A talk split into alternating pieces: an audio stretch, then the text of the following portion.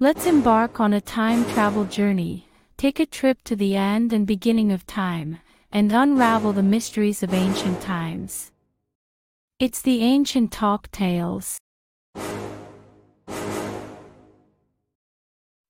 Good day, good day, good day, everyone, and welcome to another mind blowing edition of Ancient Talk Tales with me, your host, Angela Oluwa. Today, we will be looking at the Trans Saharan trade route, the one which connected West Africa to the Mediterranean world. Apologies, I've been away for a while, man. It's been a lot going on, but yes, we're holding the fourth and not letting anything come in between us and our podcast series. Stay tuned for more, guys.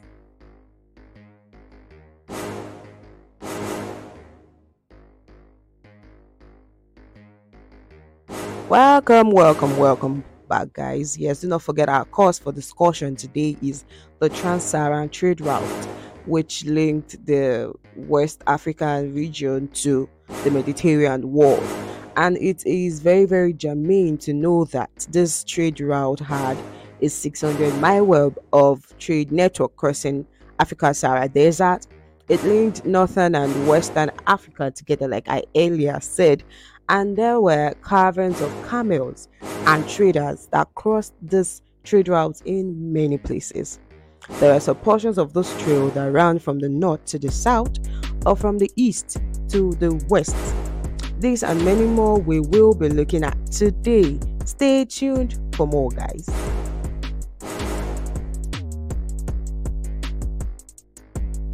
Yes, yes, yes, welcome, guys. So, for the course of this discussion, this might run for a very long time. As you always know me to you know, want to establish a point and help us to understand a lot of things about history. I will be looking very deeply today on the introductory part of the Trans-Saharan trade route. Uh, I might go on to the geography of this trade route and probably in the next episode look on or look into the goods traded, cultural exchange, caravans, trade and technology. Do not forget that I spoke initially on caravans of the camels that cross the trade route. And I'll also go on to look at the impact of on the empires, the decline, the legacy that was left, and in conclusion, what we can draw from that and how that affects today's world how that affect our present situation. Yeah, now to the introductory part of the Trans-Saharan trade route. You see, the Trans-Saharan trade route, like I earlier said, had a 600 mile web, and you know, it was a great network of ancient trade routes that connected the region of West Africa to the Mediterranean world, as I earlier said. You see, it also facilitated for the Mediterranean world to exchange goods culture and ideas. You see, they also had routes that played crucial role in the economic and cultural development of the societies involved. There's more to come, trust me. You know, like me when I was making research, succinct research on this particular topic, I had this idea or question in mind rather that what ideas was exchanged during the course of this trade route processes what culture, what you know, what goods were exchanged during the course of all of this. And when I delved deeper, I realized that a lot were exchanged. See, that's just one thing in life. You just have to, you know, take another step, take another step. Wait, I'm not here to I'm not here to motivate you. Yeah, the ideas that were exchanged were ranging from architectural influence, art and craftsmanship, philosophical and scientific ideas. They had um, cultural exchanges that ranges from religions, language and communication, education, and scholarship. You know, you, then moving on to the goods that we exchange, we have textiles and luxury items, ivory and slaves, gold and salt. You know, but if you write all of this for an examiner in your examination sheet, it's still not going to fetch you marks. And you know, I I want to get marks for my listeners today. This is why I will be delving deeper in explaining all of what I just mentioned. So the exchange of goods on gold and salt was was that um, West Africa was renowned for its gold resources. West Africa was known to have a lot of gold resources and precious metal. And um, this precious metal, rather, this gold in question, was a majority commodity that was traded along the route. And uh, gold, this gold were from regions like Mali Empire, which was highly sought after. Then the salt was a vital commu- a commodity, forgive me, a vital commodity for preserving food. And it was sourced from Sahara and exchanged for gold. You see, the city that was going to have this was uh, Taghaza, known for its salt, salt mine, which was a key supplier. Tell me who's going to cook food now? I know how to food do you cook? I know. So I don't know. Well, I love salt. so yeah, now to ivory and slaves. You know, ivory obtained from elephants in West Africa. I want to see an elephant someday and you see, really, really see what that ivory is from the elephant. See, this was another valuable commodity that was traded. We had caravans that transported carved ivory items to North Africa and the Mediterranean. But unfortunately, unfortunately, the trans-Saharan trade routes were also conduits for the slave trade, with enslaved people from West Africa being captured and transported northward then uh, what Texas and luxury items existed? We have um, this from North African merchants. You see, they bought textiles such as fine, sleek. Oh, more is that sleek now that is not expensive like ice now? Eh, eh, nice, sleek, sleek. But they know they know what they are selling. So that's why it's expensive. Sleek and cotton. To trade with West African partners, these textiles were highly priced in Saharan and sub Saharan regions. You see, they had luxury items like ceramics. I love ceramics a lot, guys. They have spices and gemstones. You see, I think my gemstone is sapphire. I don't know. Or oh, is it diamond? Yeah. You see, gemstones were exchanged, adding diversity to the goods available in both regions. I hope everyone else understand that if you write that for your examiner and your exam paper, trust me, you are going for an A plus. Now, cultural exchange on this. Remember, I said religion, language, and communication, and education and scholarship. See what religions were exchanged. You see, the the Saharan trade routes facilitated the spread of Islam across West Africa. There were Muslim merchants and scholars that played a significant role in introducing and establishing Islamic practices in trading hubs like Timbuktu. We had local African religion and beliefs, which was also influenced or which also influenced the cultural landscape, resulting into a syncretic blend of the traditions.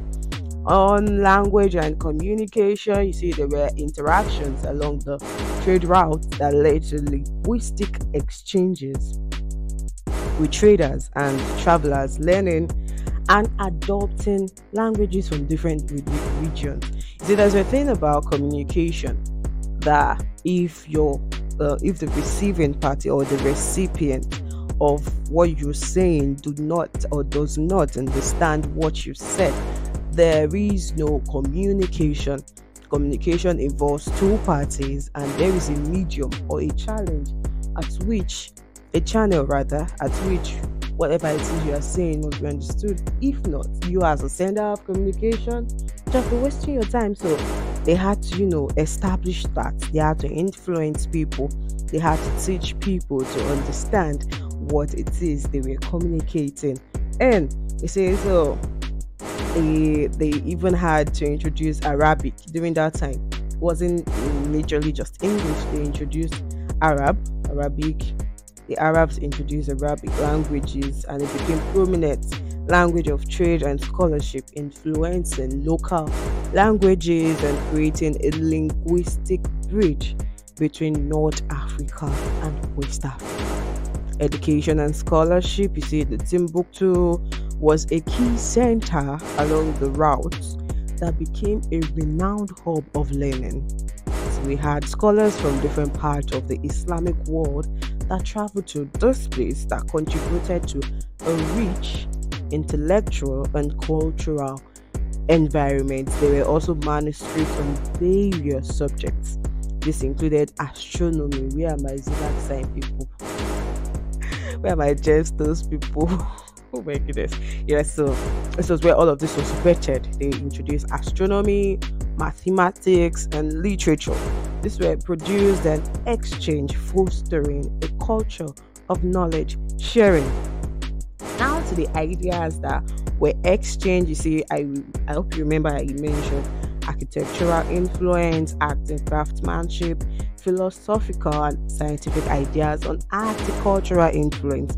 See, they built styles of mosques. Remember, I said Islam was the major religion that was introduced. So they had agricultural styles of mosques and building in West Africa to bear the influence of the North African. And uh, this Islamic agricultural traditions was established. This exchange of agricultural ideas is evident in structures like the great mosques of the Djenné. Yep. Ah, I should visit there someday and you see, just you know, explore all the religions, tribes, and everything. That's what makes humanity humanity, right? Yep, that's my own opinion anyway. So yeah, on arts and craftsmanship, there were artistic traditions that were exchanged that led to the creation of unique artworks that blended North African, Islamic, and indigenous West African styles. See, they were skilled craftsmanship, particularly in the creation of intricate ivory. Do not forget ivories from elephants. Yep. So there were ivory carvings and metal works, and all of this was shared and valued along the trade routes.